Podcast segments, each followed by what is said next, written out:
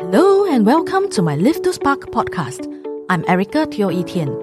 For the past 15 years, I've been helping to empower individuals to reach their work and personal goals through sharing know-hows, lessons learned, and cultivating healthy mindsets so that they can improve their processes to generate the best outcome. In recent years, I've helped mid-career women to reach their life, career, and family goals by inspiring them on their journey of self-discovery so that they can become individuals that are more engaged to lead a fruitful life. In this podcast, I will share tips, tools, and ways to develop a healthy mindset that can help you to become more successful, overcome challenges, and setbacks in life. I believe that every woman has unlimited potential to find her shine within her own areas in life. So join me in this journey and live to spark together. Hello and welcome to this episode. During the COVID 19 pandemic, we witnessed many people who have lost their job during this period. They could be our friends, our family, people we know, sole breadwinners, loyal staff that were with their company for 10 years, 20 years, and counting. Through no fault of theirs, all these were driven by the sudden imbalance to the world's demand during the pandemic. The world was suddenly divided into necessities and non necessities. Suddenly, the way we do things changed, and the change occurred at an accelerated pace. People were let go from their former positions either because there was suddenly no demand or the nature of the work changed to something that required more technology related skills or it was made redundant by technology itself. This showed a need to continue to keep up with the times, to learn and pick up skills that are relevant or needed moving forward. And it's not just techie skills but soft skills like leadership, collaborative skills, and the ability to communicate cross disciplines. I'm a firm believer in learning and education. As a hobby, I picked up cooking and baking skills by serving Pinterest, reading recipes, and when the pandemic set in, for example, I was able to cook a variety of food at home and it did save us a pretty penny. We felt comforted we could still enjoy a variety of meals together as a family. Of course, formal education is still necessary. It sets up a base to structured learning, and in the times I grew up in, that was believed to translate into good jobs after we graduate. I remember one of my art lessons in primary school was to draw my ambition. I recall drawing a nurse holding a very big injection needle in one hand, dressed in a white clean uniform, complete with a cute white little hat on top of the head coming from a poor background spurred me to study hard. Exceeding my mom's expectation to score well enough to apply for the Special Assistance Plan, otherwise known as SAP school, after my primary school. I could tell she didn't think too highly of me because of the secondary school choices she made me fill in the application form before the primary school leaving examination, which is the PSLE results were released. I wanted to prove her wrong and I did make it to top 5 secondary schools in Singapore at that time. I continued to work hard on my studies and made it to one of the top junior colleges in Singapore and the triple science stream.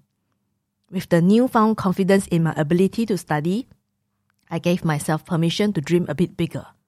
I upgraded my dream job from a nurse to be a doctor. The impression of being a professional, well respected, knowledgeable doctor and the first one to be a doctor in the family was a dream to me as a teenager.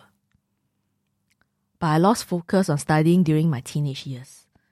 Most of my JC classmates, even my math girlfriend then, took on special papers, which were called S papers in the school.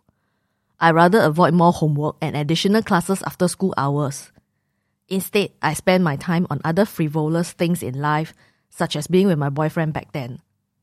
I happened to watch Saving Private Ryan on television one day, and after the first 10 minutes of the movie, there was a scene. I vaguely remember it was the scene of a fierce fight on the battlefield. A medical officer was running towards one of the fallen soldiers, and in an anguished tone, he was shouting towards the direction of the enemies. God damn it! Give me a chance to save this one! While his hands were working feverishly trying to stop the bleeding from the fallen soldier. It was in that moment I questioned if I was able to do that, to demonstrate that spirit of just wanting to save lives in critical moments. The rest of the movie went by with a blur. I couldn't pay attention to what I was watch- watching as my mind was creating my self limited belief. I told myself I don't have the spirit of the ammo in the wall to save lives. It may sound incredulous now, but there was a self limiting story that was weaved from the inside of my head that I gave myself to walk away from my dream of being a doctor.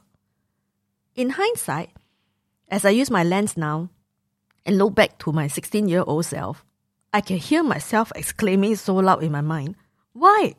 Why in the world did I give up that belief that I cannot do it and walk away from my dream? For the months that followed, I felt lost. I didn't know what I wanted to do in my life, stuck in finishing my college years of triple science. I lost focus studying. I didn't pay attention to class. At worst, I just passed my tests and exams. Eventually, I passed with an average score in class. Uh, and saw most of my JC classmates making it into medical school. I shunned most of my classmates who all did very well, unsurprisingly, because they are all smarter than me and put in more efforts. I just felt so inferior. Staring at my results, I thought, what next in my life? I accepted I cannot do engineering with my disastrous results in physics. My English is not excellent, and my general paper, also known as GP, sucks big time. Dentistry was also oversubscribed by triple science stream students who did much better than me but didn't make it into medical school. I had this belief that students who really wanted to become doctors but were unsuccessful due to their results, or maybe luck, will settle for something in a related field like dentistry. Looking back, I'm sure there are also students that really aspire to become dental surgeons and who really want to render their professional services to people's pearly whites. But dentistry just wasn't for me as I had no interest, and so I passed up on that option. Finally, I concluded maybe another profession like architecture might work. I sat for an aptitude test with little to no preparations beforehand to apply for architecture school. I can't even recall what I answered in the aptitude test, but they accepted me. So, looking back with hindsight, when COVID 19 happened, it may be a blessing in disguise for me that I didn't make it to medical school I see the personal sacrifices made by the medical professionals and workers, the long hours, and the grueling personal protective equipment they need to don in order to work, while I could still work from my dining table at home on my laptop. I deeply admire their resilience to carry out their call of duty through the pandemic. Nobody knows if I could have done the same in their position. I am thankful I had a relatively easier working condition compared to those in the medical field. I learned that it is important to remain focused in life if you have a dream and keep working on them. Whether it is a big step or a small step you take, you will be nearer to your dream every time you act on it. I wish I had a trusted adult I could talk to and guide me back when I was 16, when I was bold and when I was dreaming big. That someone could have nudged me and dispel me from that self limiting belief I have created for myself maybe I would have done something very differently from today. Today, I have a child that is growing up faster than I would like, liked.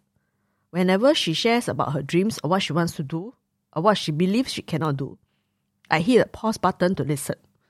I'm learning to be encouraging, to try to dispel any self limiting belief if I do spot any. I think it's important she has a chance to try. If she never tries, she never knows. So, to you who is listening into my podcast now, and you have children, stepchildren, nieces and nephews, or even friends from a younger age group, I urge that if they share their fear and wants to give up on their dream, please help them to hit the pause button for a minute. Spend a bit of time to help the young minds dig a little bit deeper. Was it a self limiting belief they created because something triggered them? Was it a fear of failure? Was it a false perception there is not enough resources, money perhaps, that they stop dreaming big? I urge you to please reach out and help them.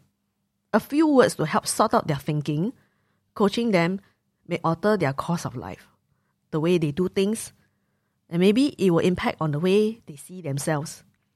In the long run, I believe it will help them in their self confidence, to be more aware of their thoughts, and that could do a lot to help them to build their self awareness. It will help them to try to work and be nearer to their dreams.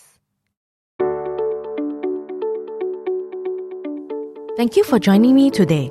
I'm so honored to have you here.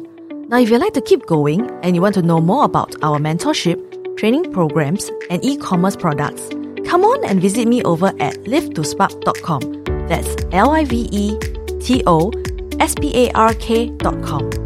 And if you happen to get this episode from a friend or family member, be sure to subscribe to our email list over there because once you're subscribed, you'll become one of my Live to Spark family. Life has always got twists and turns. You can learn to go with the flow, breathe deeply, and remember, we will live the spark together. Sending you my love, and I speak to you soon. Bye for now.